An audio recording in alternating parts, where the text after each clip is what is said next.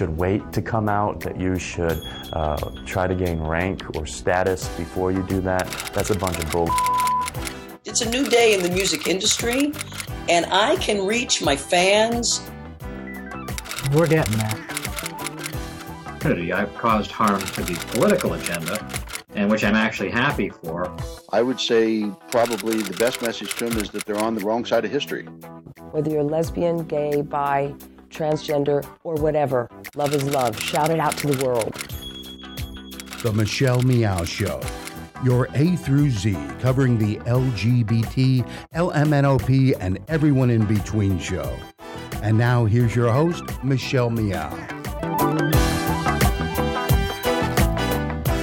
Welcome, welcome, welcome. Happy Monday. It is Monday, November 7th, which means uh, it's just one more day until we find out who will be our new president. And uh, I, I feel like I can't even breathe. I feel like I, I, I didn't even know if I could make it here to the radio studio and do all these things like talk and, and chat because I kind of feel like not breathing and just uh, laying in bed until I find out if I can live tomorrow and or not.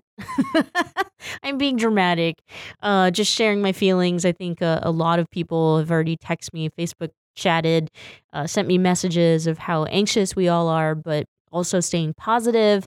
And um, I mean, you're tuning into the Progressive Voices Network. There's there's no uh, you know, I, I'm I'm okay telling everyone this that I'm hopeful that Hillary Clinton will be our next president. Well, share your thoughts with me. I would love to hear from you and let me know how you're holding up. Um, and uh, hopefully everybody has plans uh, in terms of being with with someone else. I think it's it's good to do that uh, tomorrow night as we find out what the ele- election results will be. Uh, we have a special guest today. We have actually a few, a, a couple special guests.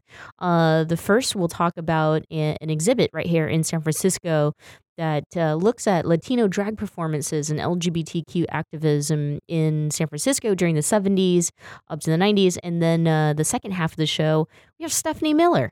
Can you believe it? The Stephanie Miller. I'm so excited for it. Well, let's get the show started. Uh, I'm anxious enough. I need to just get through this next hour.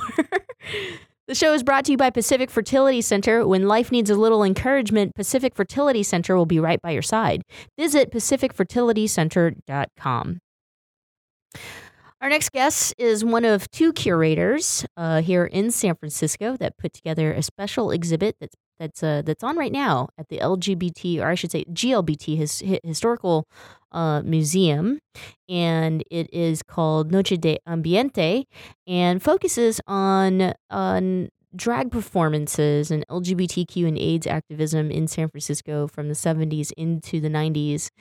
Uh, let's uh, yeah, this is so cool. This is so um, Angel Rafael or Ralph Vasquez Concepcion. Um, unlike Harvey Milk, which is great and it's it's timely. I, I, completely understand the historical context of what we need to share with the world right now as we progress with uh, LGBT rights, right? But a lot of times, I think what gets lost in history would be some of the cultural influences as well. That's a part of the LGBTQ community. So when I think about uh, even Latino representation in the gay community during that political time, I always think about you know um, Jose Sarria, uh, and that's because he's known as a major drag performer as well as, um, you know, somebody who's completely active within our community and one of the first, I think, political candidates to be out as well. Um, so I'm very excited for this exhibit that's going to give us a taste of what diversity was starting in the 70s. Talk to us about your interest when you started um, curating, you know, this exhibit that's going on now. Well, yeah, I mean, uh, Juliana and uh, Delgado Lopera, the other curator, and I uh, got together to make this exhibition. And both come from very different training. She's a writer, she's a researcher, she is a keeper of oral histories regarding the history of the LGBTQ Latino experience here in the United States. And I come from training in the history of exhibitions and exhibition design and uh, curatorial practice or modalities of curatorial practice and designs of display. So I come from a tradition in academic uh, research and my focus uh, that is very much centered around the idea of curator Mari Carmen Ramirez. She's a Puerto Rican born but US based curator who um, speaks uh, about uh, the curator being not so much an arbiter of taste, but actually a cultural broker, a facilitator that allows Latinos and Latin Americans to represent themselves through the the apparatus of exhibition making, the mm-hmm. apparatuses of exhibition. Mm-hmm. So we decided to come together to uh, uh, give shape to some of the stories that we were uh, that Juliana had gathered already, and that I uh, had uh, helped her uh, gather during the latter part of the research for the exhibition. We visited people's homes. They opened their collections, their memories, their shared a lot of very painful moments, a lot of very joyous moments. We were shared, and they gave us some material, and the material we assembled in chronological order, spanning 25 years of, uh, of history where uh, we, we try to, to present a more complex, a more nuanced uh, uh, story of the Latino experience here in San Francisco.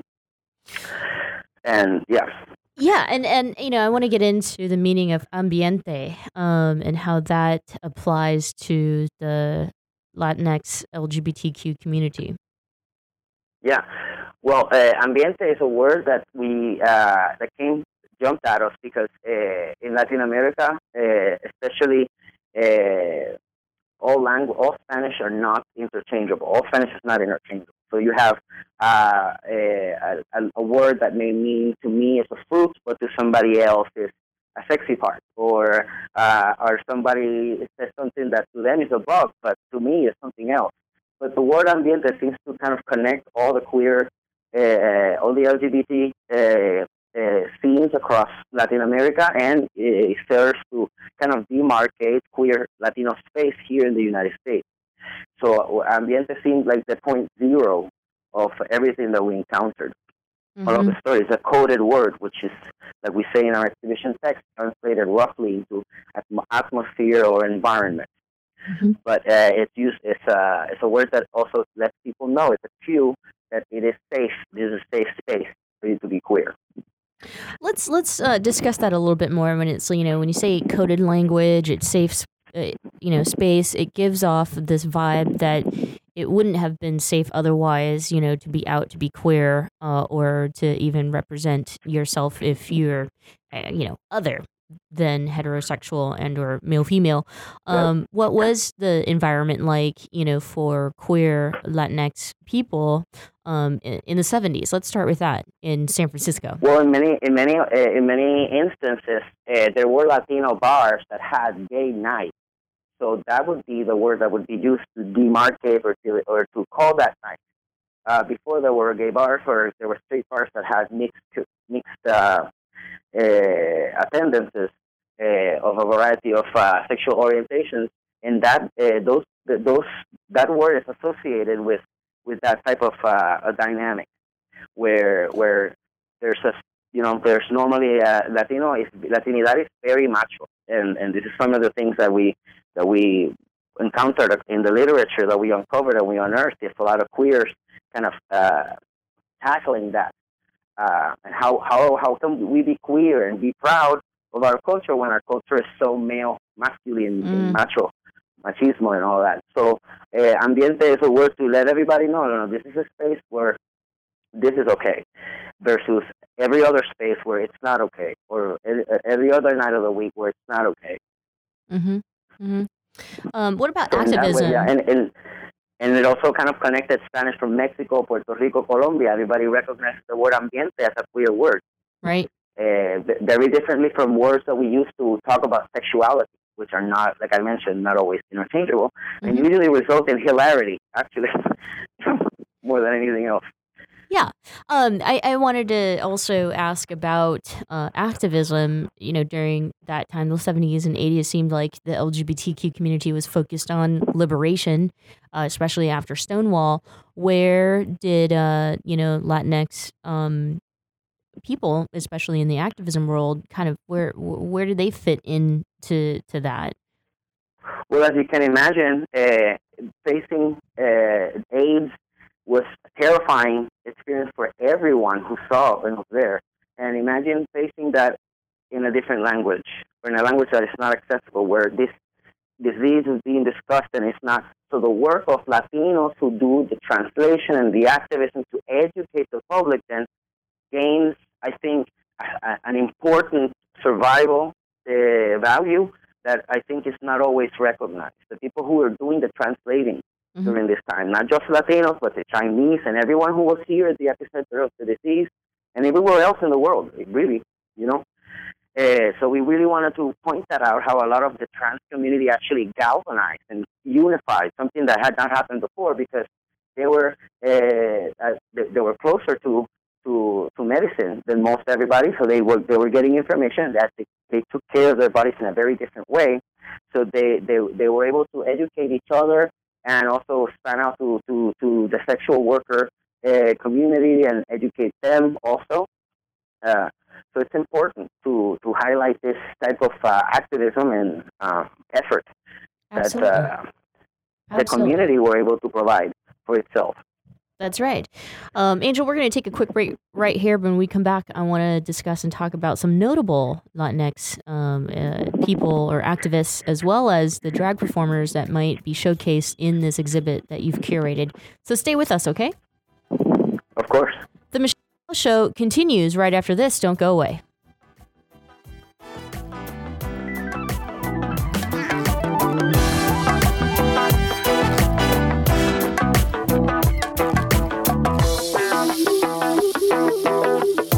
You're listening to the Progressive Voices channel on TuneIn. Please help us grow. Tell your friends to tune in to Progressive Voices. Find out more at progressivevoices.com.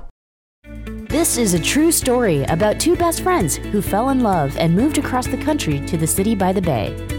After many years of dating, Jen and Jacqueline are now planning their dream wedding. It's a big moment in everyone's life when you say I do, especially when you can make choices for your authentic life and your loved ones too. Congratulations, Jen and Jacqueline. Live your authentic life. A special message brought to you by Weatherford BMW. When asked, 90% of seniors say they want to remain in their own homes as they age. Hello, I'm Charles Symes, owner of Allegra Home Care. Our caregivers have been serving seniors and the aging community for over 20 years. Allegra Home Care is the only Bay Area home care agency that is LGTB certified. Helping LGTB seniors stay at home is our passion. Please visit us at www a L G R C A R dot. Allegra Home Care, serving your community.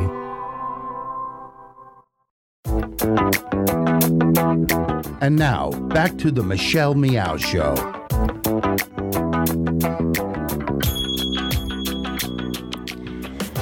Welcome back. Thanks so much for joining me here on this Monday, the day before Election Day. We're going to start the show off uh, with a conversation about LGBTQ activists in the Latino community here in San Francisco during the 70s through the 90s uh, featured in an exhibit curated by our guests as we continue our conversation, Angel Rafael or Ralph Vasquez Concepcion.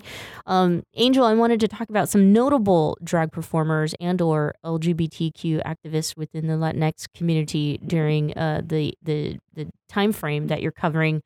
I mentioned uh, Jose Sarria, but who else, you know, can we talk about who made a significant contribution to the LGBTQ Latinx community? Well, I can tell you from our uh, research, uh, Juliana has uh, worked uh, for many years with uh, trans activist, uh, AIDS activist Adela Vasquez, whose archival material is actually the, the, one of the first materials that we received, and um, we went through and educated ourselves because we were also educating ourselves about this history we, we, we, didn't enter into this field having full understanding of the complexity of the scene.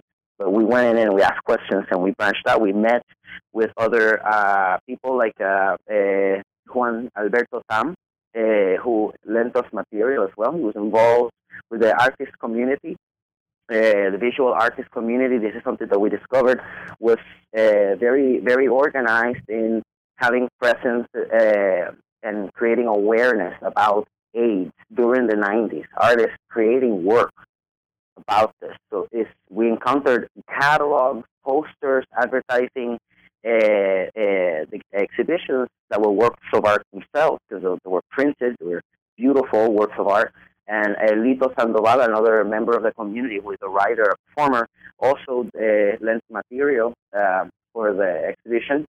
Valentina Aguirre, uh, who is uh, part of the board of the GLBT Historical Society and one of our god, uh, one of our godmothers, uh, actually lent material as well as well as Jesse James Johnson, who is uh, uh, another one of the lenders. Lent, uh, got, got us some very interesting photos of performances and uh, photos of pride of the trans and Latino contingencies, very proudly displaying their flags and um, their distinct Latin American cultures Mhm. and Latini and Latinidad in, in, in its full spectrum. You know.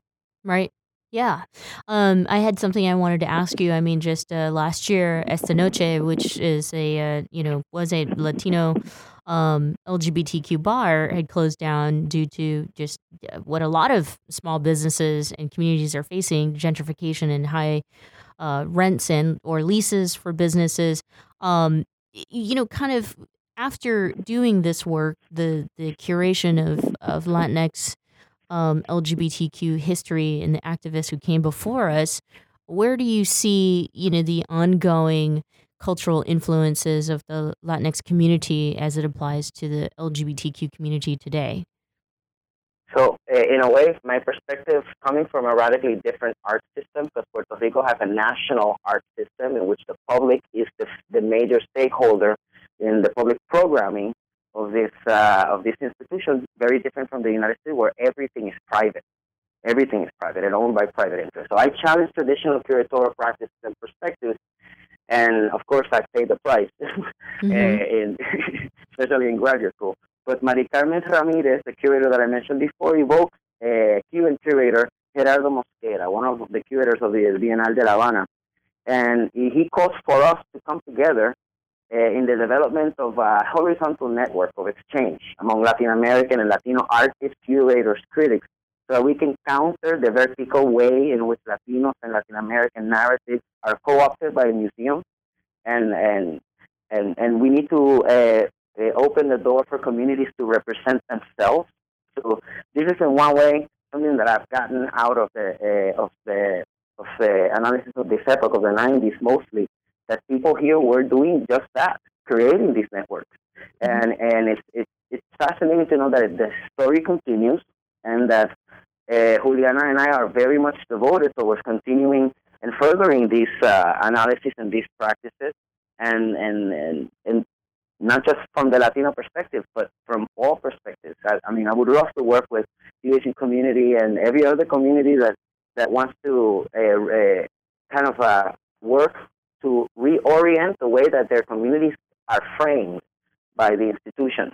Uh, you know, in Latin American sense, uh, usually narratives that pro- project us or that uh, present us as fantastic others thrive. You know, Frida Kahlo, etc. But there's all kinds of nuance, uh, uh, cultural practices and positions, and I think that's what we what we want to do with this exhibition is open the door for further uh, for further research to be done, and obviously for this not to just be uh, uh, uh, an exhibition that is temporary, but to to have a more solid representation in this new museum development that is underway at the GLBT History Museum, which is uh, planning to expand and grow. And of course, we, we would like to, to do everything we can to help, uh, uh, you know, build that institution. Sure. Sure. You mentioned something earlier I do want to discuss and touch on before I let you go, and that is the uh, transgender, you know, Latino community. Um, or I should use Latinx, which is much more inclusive. Uh, I feel as if uh, the community really needs to come together and rally on issues that impact LGBTQ uh, Latinx pe- uh, people, um, especially the transgender community, and issues of like immigration and or HIV/AIDS. Those continue to be issues that impact our community. Are you seeing that? Uh, you know, there are more people willing to come together to address these issues. Well, like you mentioned before, there are economic forces that are reshaping the community.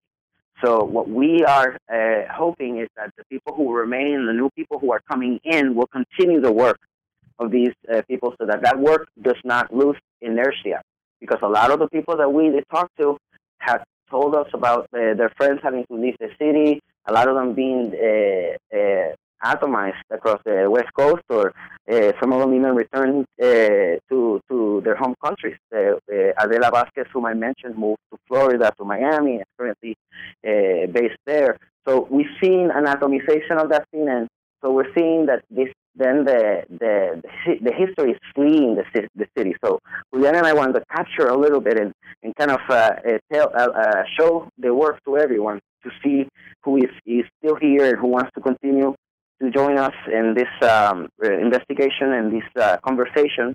Uh, and we've discovered many, many of the of the people who are who are doing this uh, work for a very long time have reached out to us to to to help us and to continue to learn more about it and to join them in their efforts of uh, conservation uh, of that history. So, you know, this is this is where we're right now at a point where we hope to be able to continue what we began here. This is not the point of end or the conclusion of anything. It's actually the, the point of the uh, beginning of a point of departure towards uh, Great point. more uh, uh, more investigation and more exhibitions. Mm-hmm. Absolutely, great point. Before I let you go, uh, you know the um, Latin countries today, we're starting to see some movement when it comes to uh, you know, equal rights. Uh, we've seen some Latin com- uh, countries address even marriage equality for same-sex couples. Um, you know, kind of, what are your feelings on on on those? Uh, you know, you're looking at uh, activists in the 70s and 80s. I don't think that that was a focus for them in terms of marriage equality. We had mentioned HIV/AIDS, and here we are today. Do you think that it is? Can we make can we make a blanket statement that it's a little safer for Latinx people, even within their own it's communities? It's an ebb and flow, really. I mean, look at our country here. I mean, we think it's safe for us to be gay, but we see us slipping into an abyss. You know, uh, of uh, we can we can go back and forth in terms of how progressive and how and how uh, repressive we are towards the civil freedoms that enable LGBT people to live openly and freely.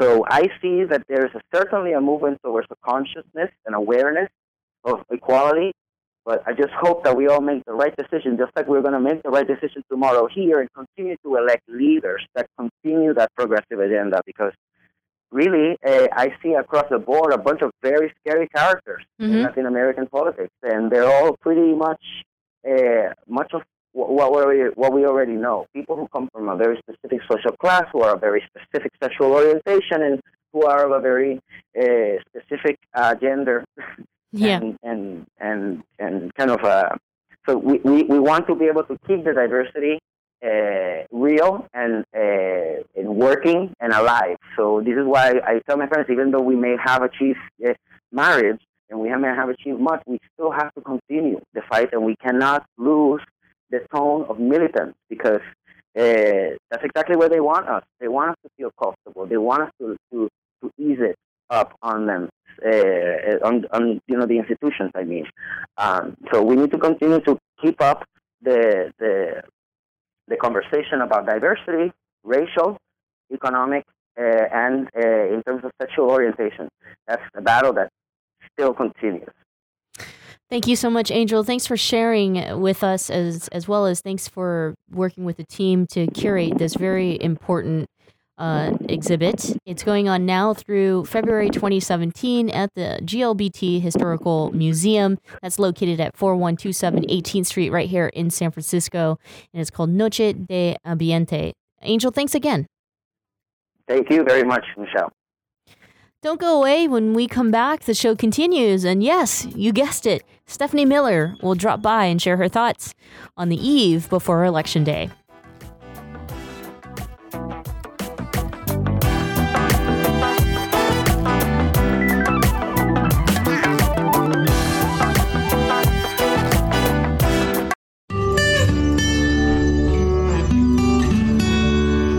I'm Heklina. I've been doing drag here in San Francisco for almost 20 years, and uh, over the past couple months, I just opened up my club Oasis. It's been going really well. People really seem to appreciate the space. It's something people say San Francisco really needs right now because the city has been changing a lot. I always had this attitude of, of opening a space that was kind of like for everybody, and that's just kind of the attitude and the the, uh, the ethics of Oasis. Is it's kind of a space for everybody. How does it feel to be a business owner? I don't know. You know, it's funny because I still need I still have to kind of pinch myself to believe it's actually true. You know what I mean? Like I walk in there and and I go up to the bar and I go, oh, could I please have a glass of water? You know, it's kind of like I forget that it's my place running gay clubs, it's changed a lot. Um, I think that uh, gay people now, they're everywhere. They don't feel like they have to maybe be in a gay bar all the time, so you have to be much more creative about how you are enticing people to come out to your club. I, I guess I'm successful because I'll just say it, I work really hard at what I do. I also like to provide a really quality experience for people. So yes, you know, people will pay to see my shows and pay to come to my club, but I always like, like to give them something that's worth it. The experience that they'll, they'll leave my shows going, okay, that was worth it. You know what I mean? That's just always been my attitude, um, just to entertain people. And so it seems like that works, you know. I would say to young kids, you know, just kind of form your own identity and uh, and you know don't let others dictate how you should behave or think. Uh, you can always go to uh, sfoasis.com to find out about all the entertainment and nightlife that we have going on at Oasis. If you want to see drag, we've got that for you. If you want to see some queer hip hop parties or queer dance parties, we have that for you. Spotlight on success and achievement, brought to you by Wells Fargo. Together we'll go far. And now, back to the Michelle Meow Show.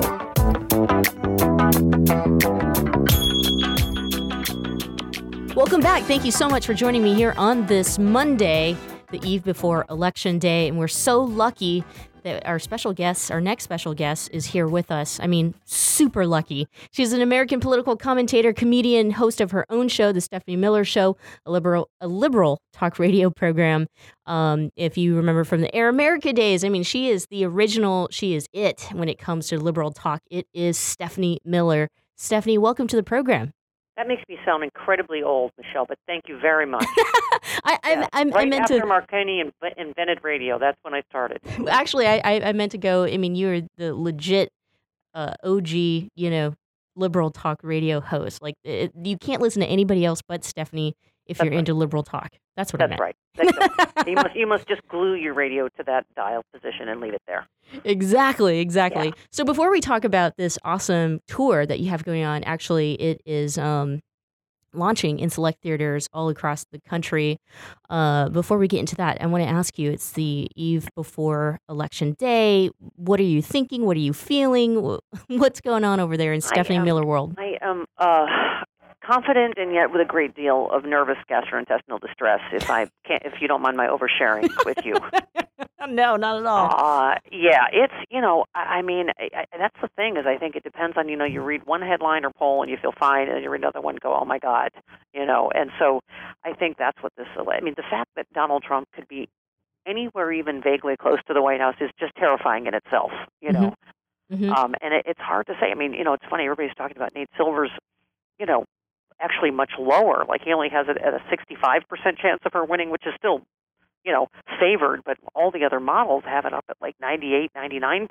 Yeah. So I, I am cautiously optimistic, but I think it, it's all about turnout, and it's all, you know, I, I just I want people to be scared. Yeah, and get out and exactly. And that's part of what you know the sexy liberal movie is tonight. It's not just a hilarious comedy show. I think it it's really going to be like a final get out the vote rally because everybody said Saturday it wasn't even like a comedy show. It's like a primal scream that I think we all needed from this hor- just horrible election cycle and all the negativity and racism and sexism and homophobia we've been exposed to from this Trump campaign. Exactly. So, talk to us. You brought it up the Sexy Liberal Comedy Tour, and I mentioned it opens in select theaters. What does that even mean? Because for some of us who are diehard Stephanie Miller fans, we've been able to enjoy uh, that, just that an actual, you know, event, a show with you in person. This is something a little different that you're doing. Well, yeah, except that you know, and, and different and yet the same in some ways, Michelle. That's what's so cool about it is, as you know, you know, I do this morning drive radio show, so I we just couldn't get to all the cities that wanted the show. There, you know, people starting Facebook pages all over the country, bring sexy liberal here, bring sexy, and we just couldn't. I mean, we did, you know, like one show a month on my schedule, but we obviously could only get to a select amount of cities. So when Fathom events came to us, we were like, oh my God, this is a way to be in 400 cities. We're in 400 theaters at once. Um, and so that was, and, and with the show we filmed Saturday, Michelle was, I mean, just off the chain, as the kids would say. we had, uh, we had, you know, Stephen Stills was on panel and played guitar. Jill Sobule and her band. We sang "America Back," her hit, as the finale, and it, the show was just uh, made. The crowd was amazing. It was, uh, yeah, you know, uh, it was just a, it was really the finale of this whole ridiculous election year, and it, but anyway, what I think is going to be cool is you are going to have the same feeling because you're going to be in a theater with other another audience full of sexy liberals, so it's going to be just like you're there. Right. It's the same feeling of of being. You know, I think that's been part of the big thing of the tour is being in a room with like-minded people and going, okay, I'm not crazy. Right. You know? Yeah. Well, you can head to stephaniemiller.com and uh, click on the Sexy Comedy Liberal Tour, and it'll take you to Fathom Events. Yeah, well, just go to yeah, or just go to fathomevents.com. Okay. All right. You yeah. you can you can find the theater near you, the theater uh, near you. That's right. So I have to ask you though. I know I got a little bit of time. Um, I, I was just wondering about this, you know, given you know what you do and uh, and your just the information that we have about how you grew up and all that stuff. You've always been in a political household. Um, w- what was it like this election year with you, your family, your friends? Well, I, I you know my dad's been gone 30 years, but I've said that forever that I, this is not my dad or Goldwater's party. But I mean, look at all. I mean, look at now. I mean, I I, think it's, this is such an embarrassment to a lot of decent Republicans that Donald Trump is their nominee. You know, Mhm. I was surprised at Halloween that Zombie Reagan didn't come back and massacre entire Trump rallies, but that was just me. um, yeah, it, it it has been uh, super crazy, uh, but I'm glad that it's it's coming to an end. I, feel like uh, I'm not even going. I, I've stopped breathing this morning. I just can't believe we're we're here. Um, No, I think we're all feeling like that. I mean, there have been studies, you know, psychologists have said this is just causing significant stress, this election, for all of us, and it feels like it's been going on forever, and it's so ridiculous. I mean, I don't even know how you run a campaign against someone that rarely, if ever, says anything that's true. Yeah.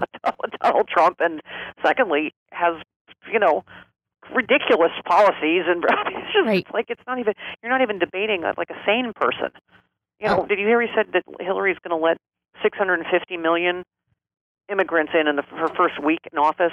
Michelle, there are 320 million people in the United States. I mean, I- how do you just you know he's not building a wall mexico's not paying for it he's not doing anything that he's saying he's doing it's i mean it's insane that he's even got the amount of people supporting him that he does Right, right. That's the scary part. And so I wanted to ask you I mean, doing this, uh, you do it so well. You talk about politics here in this country and get people involved, but you do it in a way where we can also have some fun with it. Um, kind of, you know, where. What are your thoughts and where we're at politically? I think more women are coming out, more young people are involved. Are you seeing that for yourself? Oh yeah, I mean, I think you know certainly, Michelle. We're hearing that the early numbers sound great. That Hispanics, of course, as we suspected, are coming out in record numbers. Women are coming out. I mean, already I think we're getting signs in the early vote. Um, I, I have every confidence that this is the that we are going to have a great night tomorrow. I think there's going to be more of a hidden Hillary vote than there is this ridiculous hidden Trump vote. I mean, I got to say, look at those Trump voters, those rallies. Those people are proud to Right. be those people. They're proud to you know have hang a Hillary effigy from a, a noose and and you know have a T-shirt that says you know Hillary's the c word, vote for Trump. You know, standing next to his wife and daughters. I mean, those people are proud. They're proud. to You know, the, the Klan endorsed Donald Trump. You know, I mean. What, what do you think? Um, you know, by by Donald Trump even running and getting this far, and then what we hope Hillary Clinton will be our next president. How do you think that that's going to impact you as a liberal talk show hosts. I, I think you know we Well, we Trump wins, I'll be in a liberal internment camp somewhere. But, uh, Hillary wins, you know, then we're just going to be on defense like we have been Mhm. during the Obama years. You know, we, we're going to believe me. We've already seen Hillary derangement syndrome. You know, times ten. I can't even imagine. right. Um, You know, I gotta think go- she's going to be a great president nonetheless. I really do. uh, are you proud? I mean, I mean, just we've gotten this far. Yeah, yeah. I mean, when you think about it, Michelle, it's really pretty amazing for all the negativity and horror. You know, you're like, we're I, I you know, knock on wood, we're going to have our first woman president, and it's about time. Exactly. It is. Before I let you go, I got a couple minutes left. Um, tell us a little bit more about that one night event, uh, which is today. It launches yeah, today. that's what I hope people understand. It's only tonight. It's just tonight. It's a one night. It's a one night event only. It's I think it's at 7:30 everywhere. But just go to fathomevents.com and you can find the theater near you. But I think you know that's what's going to be so great. Is it's it really trust me. It is the primal comedy scream that you need after this election cycle and before you go out and vote tomorrow. I mean, or before you know whatever election day tomorrow. It is. Um, we we had such an amazing show, Michelle. I mean, it seriously was uh, an incredible experience. And so you, you, I just it's a way for us to be all over the country. But just tonight, just tonight, is fathomevents.com. Um, and uh, go, we, you deserve it. Go laugh. Go laugh. That's that's right.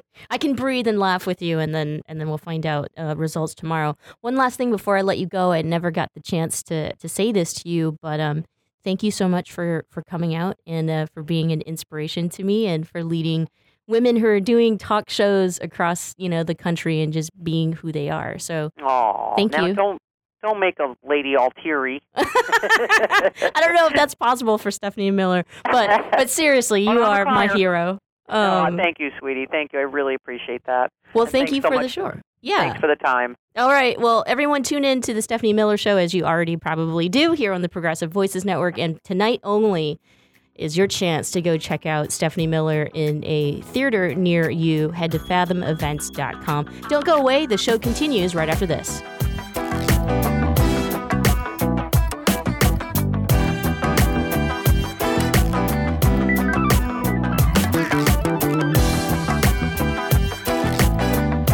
You're listening to the Progressive Voices channel on TuneIn. Please help us grow. Tell your friends to tune in to Progressive Voices. Find out more at progressivevoices.com.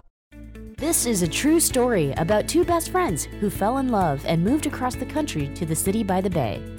After many years of dating, Jen and Jacqueline are now planning their dream wedding. It's a big moment in everyone's life when you say I do, especially when you can make choices for your authentic life and your loved ones too. Congratulations, Jen and Jacqueline. Live your authentic life. A special message brought to you by Weatherford BMW. When asked, 90% of seniors say they want to remain in their own homes as they age. Hello, I'm Charles Symes, owner of Allegra Home Care. Our caregivers have been serving seniors and the aging community for over 20 years. Allegra Home Care is the only Bay Area home care agency that is LGTB certified. Helping LGTB seniors stay at home is our passion. Please visit us at www.alegrecare.com.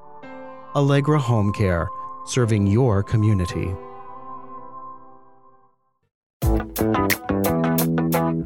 And now, back to the Michelle Meow Show.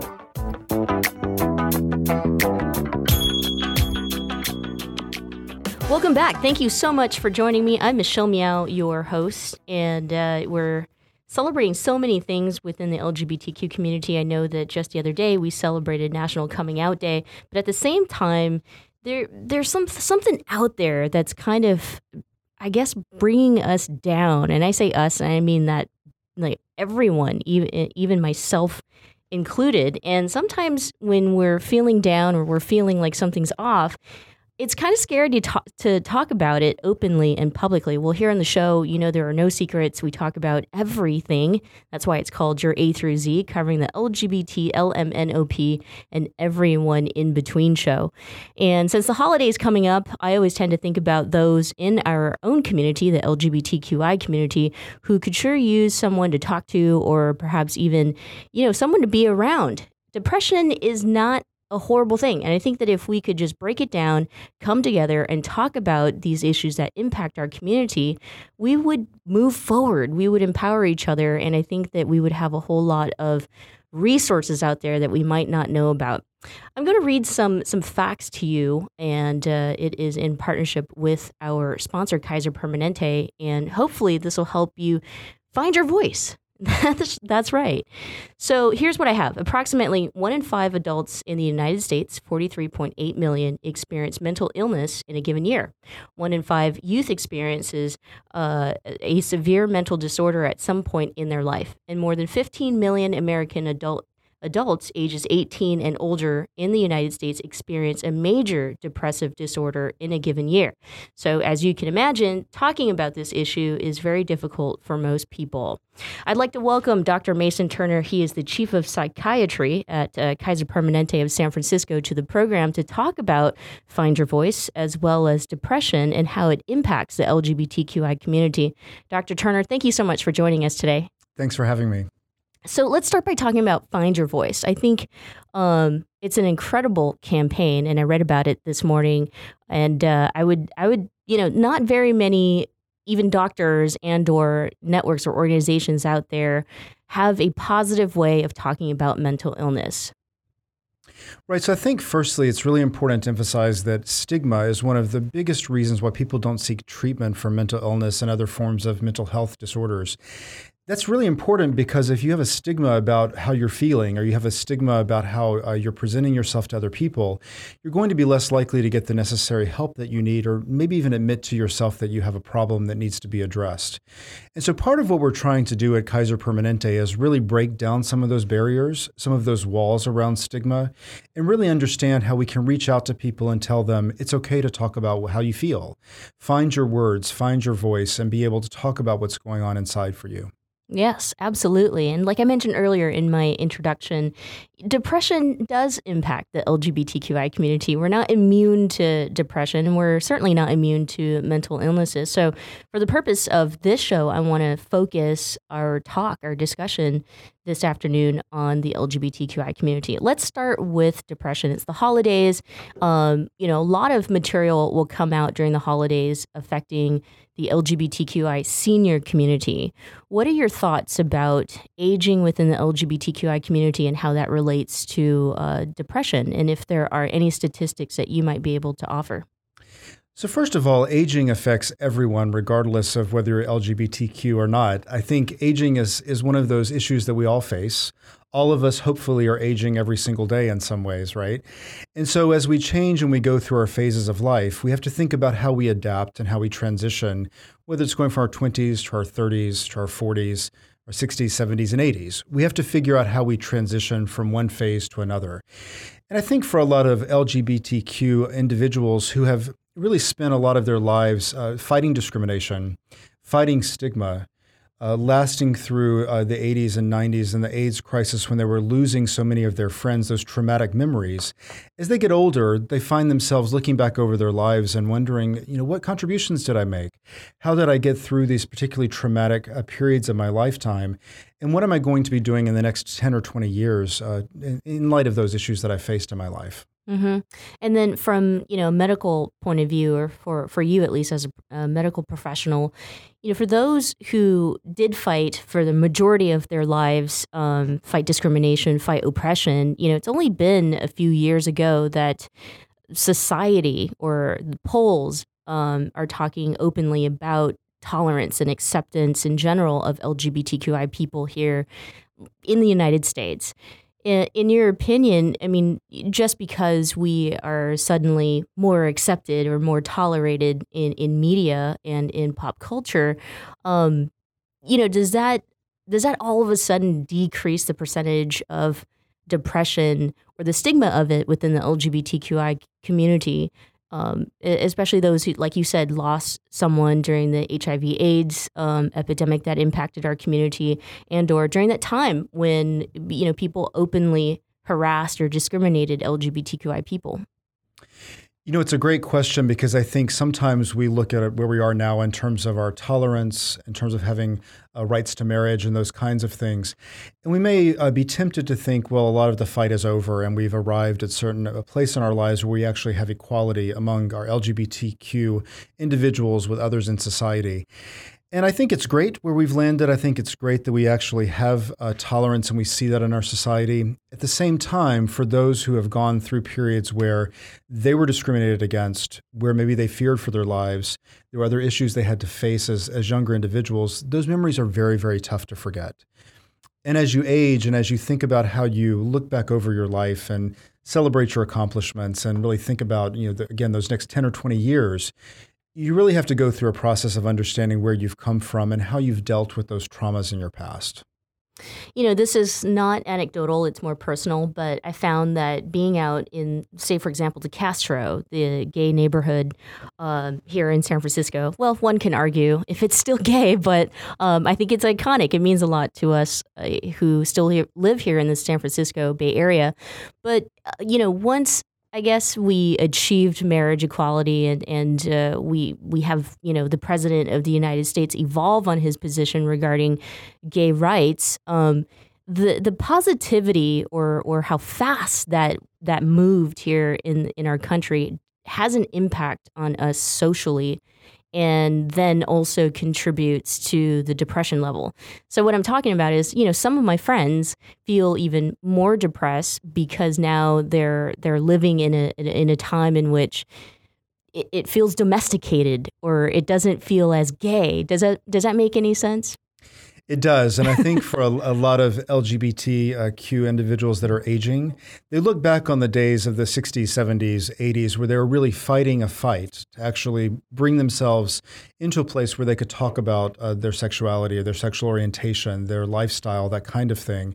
And as you arrive at a place where we're really more integrated into the fabric of society, it becomes a little, I think, jarring for some people, even disorienting, you might say, to kind of what do I fight for next? You know, where have we arrived? The life that I knew before 20 or 30 years ago is very different than it is now.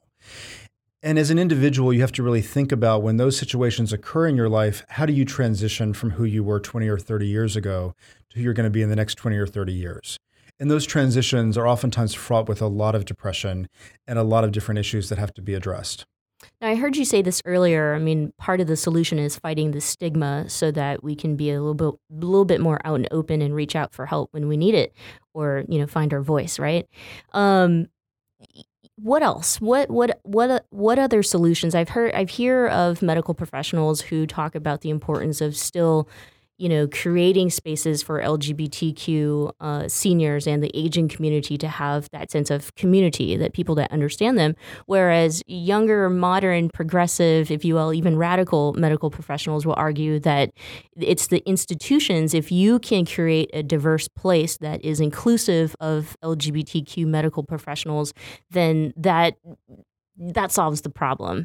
Um, I think it's a it's a personal perspective, but at the same time, you can you know educate on this and what what your thoughts are. Is it a little bit of both, or is it one or the other? I think it's a little bit of both. Um, but what's important to keep in mind when we talk about uh, community and we talk about where people find their level of social interaction and comfort and what have you, what's important for anyone, regardless of age, but particularly as you uh, become older and you may become more isolated, is you have to find the community. So, for many individuals who are starting out in their careers or their jobs, uh, they're maybe working in environments where they have friends and they're around people all day long. When they all of a sudden retire, let's say, and they have a lot of time to spend alone with themselves, we see a lot of depression surfacing during those periods of time.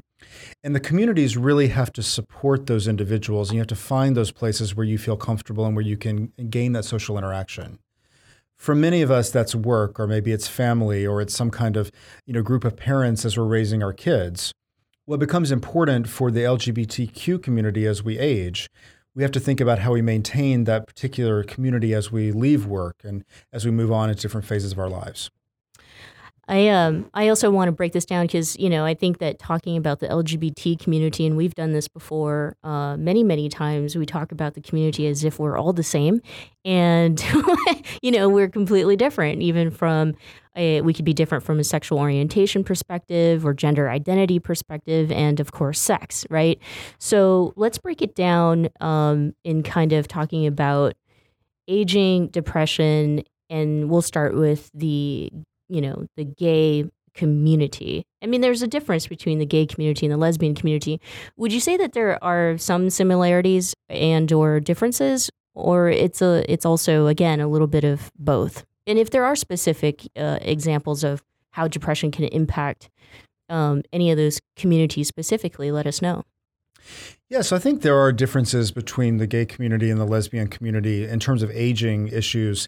I think as a whole, um, many men tend to more isolate more as they get older, and sometimes women actually tend to turn in more towards their community to find that support. And men need to learn how to be in communities as they get older, talk about their vulnerabilities, talk about the stigma that they have experienced in ways that are very important. I always like to say that the gay community, uh, gay men, are still men and men, as a general rule, in my experience, do need to understand and think about how they talk about their feelings in ways that are different than women. The lesbian community, those are women, and women have a certain way of talking about their feelings and engaging in community that's different. Those differences are not necessarily going to uh, go away as you get older or just because you're a gay or lesbian individual. Same with trans and with other individuals, those communities have their own ways of communicating and being together. And so, if you're part of those communities and you really want to gain a sense of connectedness, you have to think about how you do that. And you have to understand how others in your community do that as well, because you're providing that connectedness for them while you're seeking it out for yourself as well. Mm-hmm. Uh, I, this is a big one, and I think that you know I'll have to invite you back on to talk about uh, talk about it specifically, but um, aging as well as relationship and dating and I think that there is a social stigma that it, that exists in our community, the gay community, that makes it, you know, it, hard. It, it's now this discussion, this talk about when are you going getting married, or do you have a lifelong partner? And if you have a lifelong partner and you're not married, you know, why aren't you married? There's that conversation that's existing that I think contributes to depression as well. Um, and uh, you know, not not to ask you for any examples because you are a medical, you know, professional, and and not wanting to get into you know people's lives. But do you do you hear that? Do you feel that there's this all new pressure that exists um, in the gay male community to to get married? Well, I think one of the the issues that marriage equality raises is that marriage is now uh, available to gay men and lesbians and other individuals when it wasn't before. And we all make choices about how we orient our relationships and who we're with and what level of commitment we have to them. And you're very right that when people start asking questions about, well, you've been with your partner for 20, 25 years, why don't the two of you just get married? Mm-hmm. Well, maybe the reason wasn't because it wasn't allowable until recently. Maybe the reason is actually because you didn't want to get married or you don't believe in that institution. And that opens up a whole range of conversations that are difficult. And all of these conversations, whenever we talk about our differences, our ways of thinking, we may actually put out something that we feel like we're going to be rejected because of those ideas. That, of course, is going to compound our sense of isolation in some cases, our fear of being ourselves, potentially impact stigma in some ways, and lead to more depression. Mm-hmm. So it's very important that we're open, understand ourselves, and feel like we can talk with others about our feelings in a, a really open and supportive framework. And what are your thoughts on, uh, you know, again, the growing old and being alone? Uh, you know, before I feel like before marriage, and again, this is not anecdotal; it's all personal. Um, in in talking with you know some friends, especially those who were older gay men and used to dating someone who was a lot younger and or you know younger in general.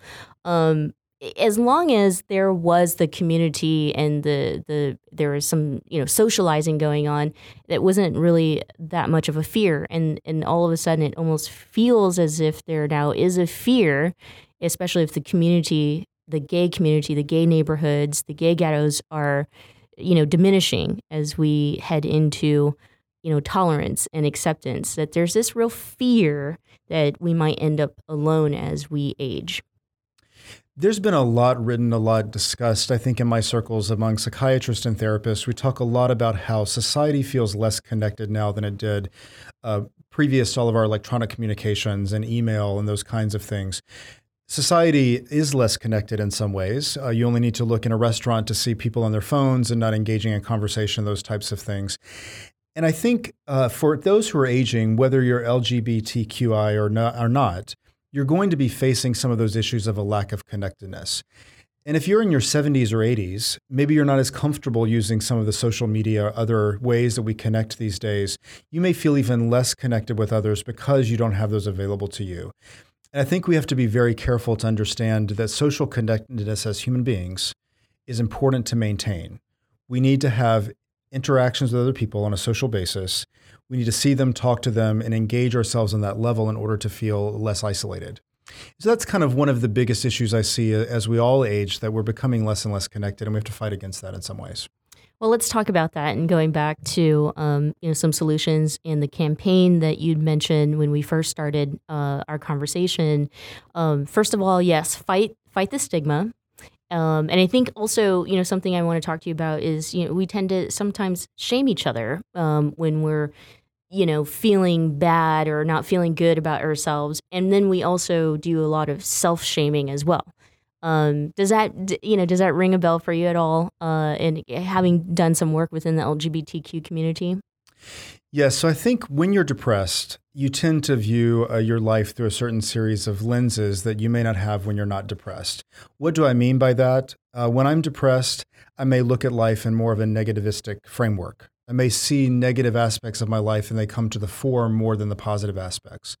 And so some of our initial work with depressed patients is really around how do you emphasize the positive more and diminish the negative and really look at yourself not as not in a, a, shameful context, but in a context as a proud human being who's accomplished a lot in life.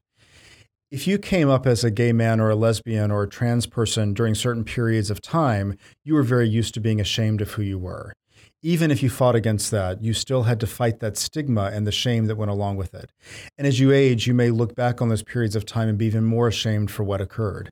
And you have to fight back very actively against that and really recognize it and really work on limiting the impact that that has on your life.